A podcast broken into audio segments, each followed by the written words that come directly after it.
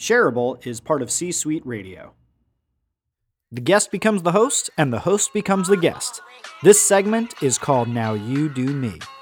Don't make it weird.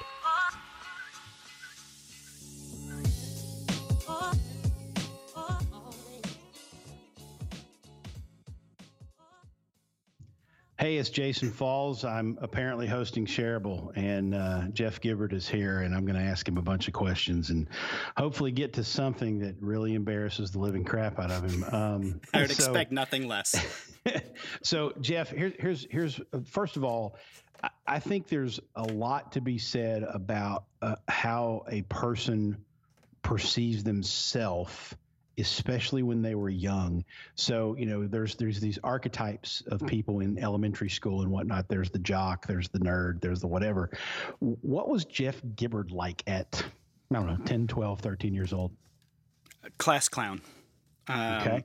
So, in terms of like friend circle, similar to you, I think I, I kind of was in between a lot of different groups. Uh, like I could I could talk and hang out with anyone because it made everybody laugh and uh, I was athletic enough that I could hang out with just about anybody and play sports. And I was on a couple different teams and things like that. So I was able to do that. I was pretty nerdy and geeky in terms of like my interests. I was always into like you know movies and uh, kind of some different types of music than others were.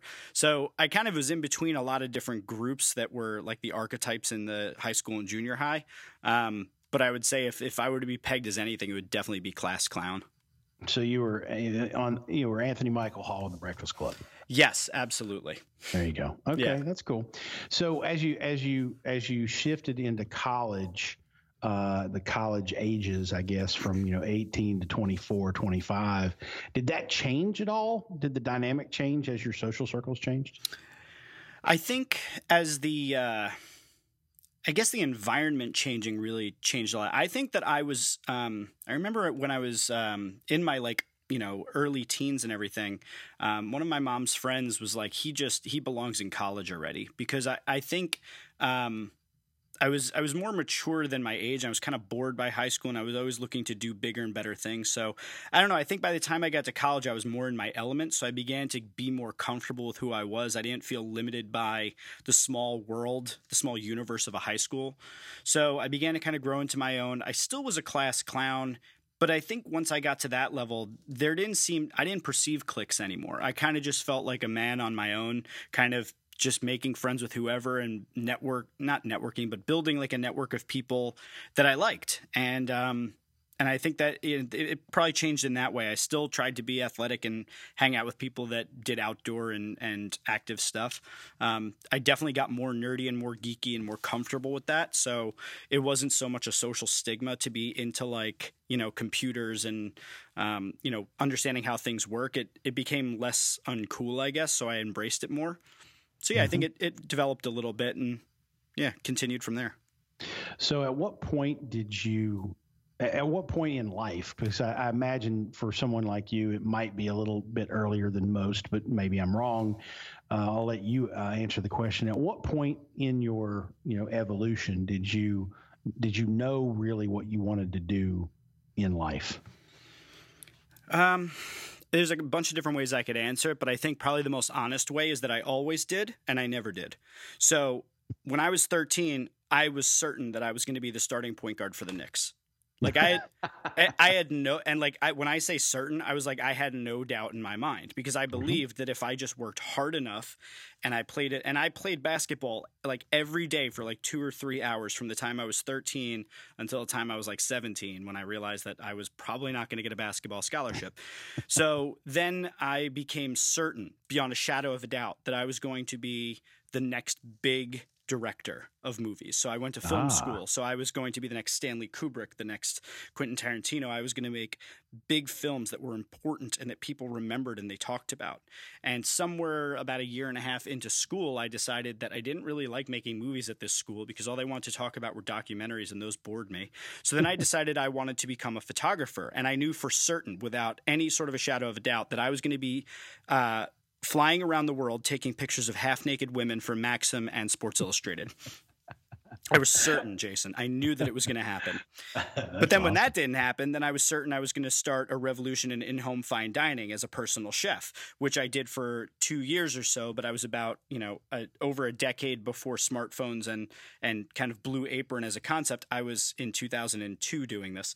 So, you know, fast forward I always knew. And then uh, when I launched my company, I knew that you know I was going to help make business social. And here we are, six years later into the company, and and we're still on that. But who knows? In five years, I might look back and say, and in 2011, I knew for you know who knows. I I think that I'm always all in on whatever it is that I do. So I, I think I always kind of feel that I know where I am. Uh, all in and schizophrenic at the same time. Exactly. Exactly. that's great. I mean, that's that's that's really interesting. I love the fact that the, I love the all in part. You know, you you go at it with confidence, and and that kind of leads me to my next question. How much of that of that you know just sort of you know dogged determination? How much of that do you think is Philly? Um, since I'm a native New Yorker, um, I, I, last year was my equinox. Uh, this past uh, January was my equinox, meaning that it was the time where I will have spent as much time in Philly as I did New York, um, okay. and I crossed over to officially being a Philadelphian. But uh, growing up in New York, it's a lot different than Philly because when you're in New York, you grow up thinking that your you know your city is God's gift to the world, and the character of your city is this arrogant, we have the best of everything type mentality. And then uh-huh. I moved to Philly, where everybody's like, yeah, it sucks, but we love it. Fuck you, we're Philly. So it's um it was like a real it was a real paradigm shift for me at 18 when I when I moved here because it was a very different thing than I um, was used to. But I actually don't think it's either. I think that really what it comes down to is the influence, mostly, I think, of my dad, who was very much a uh, questioner of authority, kind of instilled a lot of that in me. And I think I just have a really heavy chip on my shoulder. And um, I'm motivated by people thinking I can't do something. So I love the idea of proving people that think I can't do it wrong. And I kind of invent. Um, invent people that are questioning whether or not I can do it, and I use that as my fuel. Very nice. 180 degrees. The the confidence and and you know sort of determination and whatnot that is your personality is admirable. But what I want to know more than anything is tell me about a time, could be recent or it could be a long time ago. Tell me about a time when you were scared. Mm. Man, I'm the truth of the matter is I'm always scared. It's like, um, did you see the Avengers? You saw the movie The Avengers. You know, in that scene when uh, the Bruce Banner looks back and and he says, "I'm always angry." Mm-hmm. It's it's like I'm always confident. I'm always uh, looking forward. I'm always you know trying to accomplish big things, but I'm always terrified. At, hmm. at all times, I think I am always scared that it's not going to work, and for me, that's just a huge motivator. Um, mm-hmm. But I'm I'm routinely worried that um, all of my clients are going to leave. I'm routinely worried that um, when I get up on stage, literally before every time I get up on stage, I have this flash where I'm like, "This is going to be the one. This is it. Finally, I'm going to have that moment that they all talk about where you bomb." Mm-hmm. It's going to happen. And then it doesn't. But every single time I go up, I'm like, this is going to be the one where I freeze. I don't know what to say. My slides aren't going to work and I'm not going to know what to talk about. Every every pitch meeting I go in, I'm like, I am going to they're going to find out that I don't know what I'm talking about. Every single one. So it, to tell you about a time when I was scared would be to tell you about my Monday. You know what I mean? It's it's nice. common. Nice. Yeah, I feel the same way. I, I, I label a lot of that emotion the imposter syndrome. You know, you're always afraid they're going to find you out. Um, the funny thing is, is that mo- some of the most successful people uh, that I know um, are suffer from the imposter syndrome far more than I do in far greater ways. Uh, so I think you're right. I think it's a, a great motivator for us to achieve. Yeah, I mean, it does get a little bit easier. You know, I'm sure you know the first few times it happened for any of us, it was it was kind of crushing. But then the more evidence you get to support that that's not going to happen, you know. So I know that I'm going to get on stage and I'm going to crush it because that's what I do. But I still fear it. But it's not quite the same as the first time that I sure. had the butterflies, you know. Yeah. Of course, I've been known to walk up on stage with a cocktail in my hand, so I, I don't. My, I got rid of my fear a long time ago. That's fantastic. oh God, I that that is that is a smooth move, and I could totally see myself doing that. And uh, that might be the beginning of the end of my speaking career, uh, as courtesy of Jason Falls. All it's, of a sudden, now I'm on stage every time with a cocktail. yeah, it's it, it's risky. It has its uh, it has its uh, you know pitfalls, but at the same time, it's also fun. Anyway, yeah. Uh, all right, Jeff, tell everybody where they can find you on the interwebs. Uh, finding me on the interwebs is easy. Just type Jeff and Gibbard or or Jay Gibbard. Generally, you'll find me on either. Uh, but JeffGibbard.com will link out to everything I do. You'll find my agency. You'll find me as a speaker. You'll find my blogs and all the stuff I do, uh, including some of my side hustles like uh, my online dating consultancy, where you can buy the online course and learn all about how to find love. I could I could probably use that, although I've, I think I've grown tired of the dating apps, but whatever. They're fun. Think of it like a game.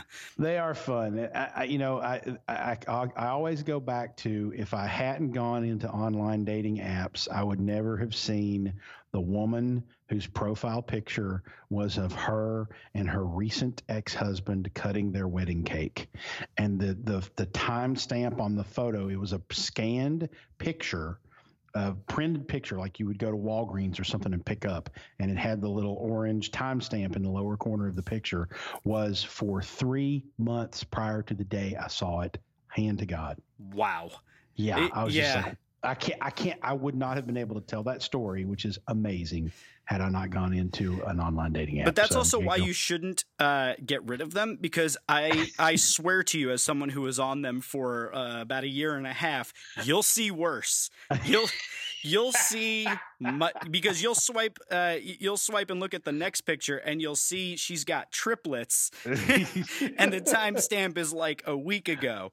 Yeah. Yeah. Well and and i also am uh, am in kentucky so we have our own special breed of of uh, of of dating fodder down here so Oh, it's fun.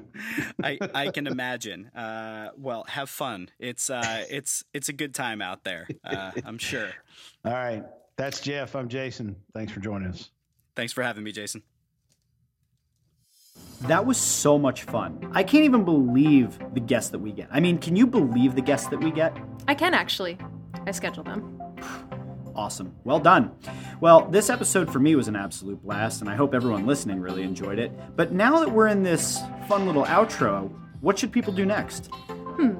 I think they should check us out on iTunes. Definitely go check us out on iTunes, and when you get there, subscribe, drop us a review, and then what's that one last thing we want them to do? I don't know. Share the episode. Oh, that's right. That's right. It's in the name. So Please share this episode, tell everyone you know, and we'll see you on the next episode of Shareable. Bye.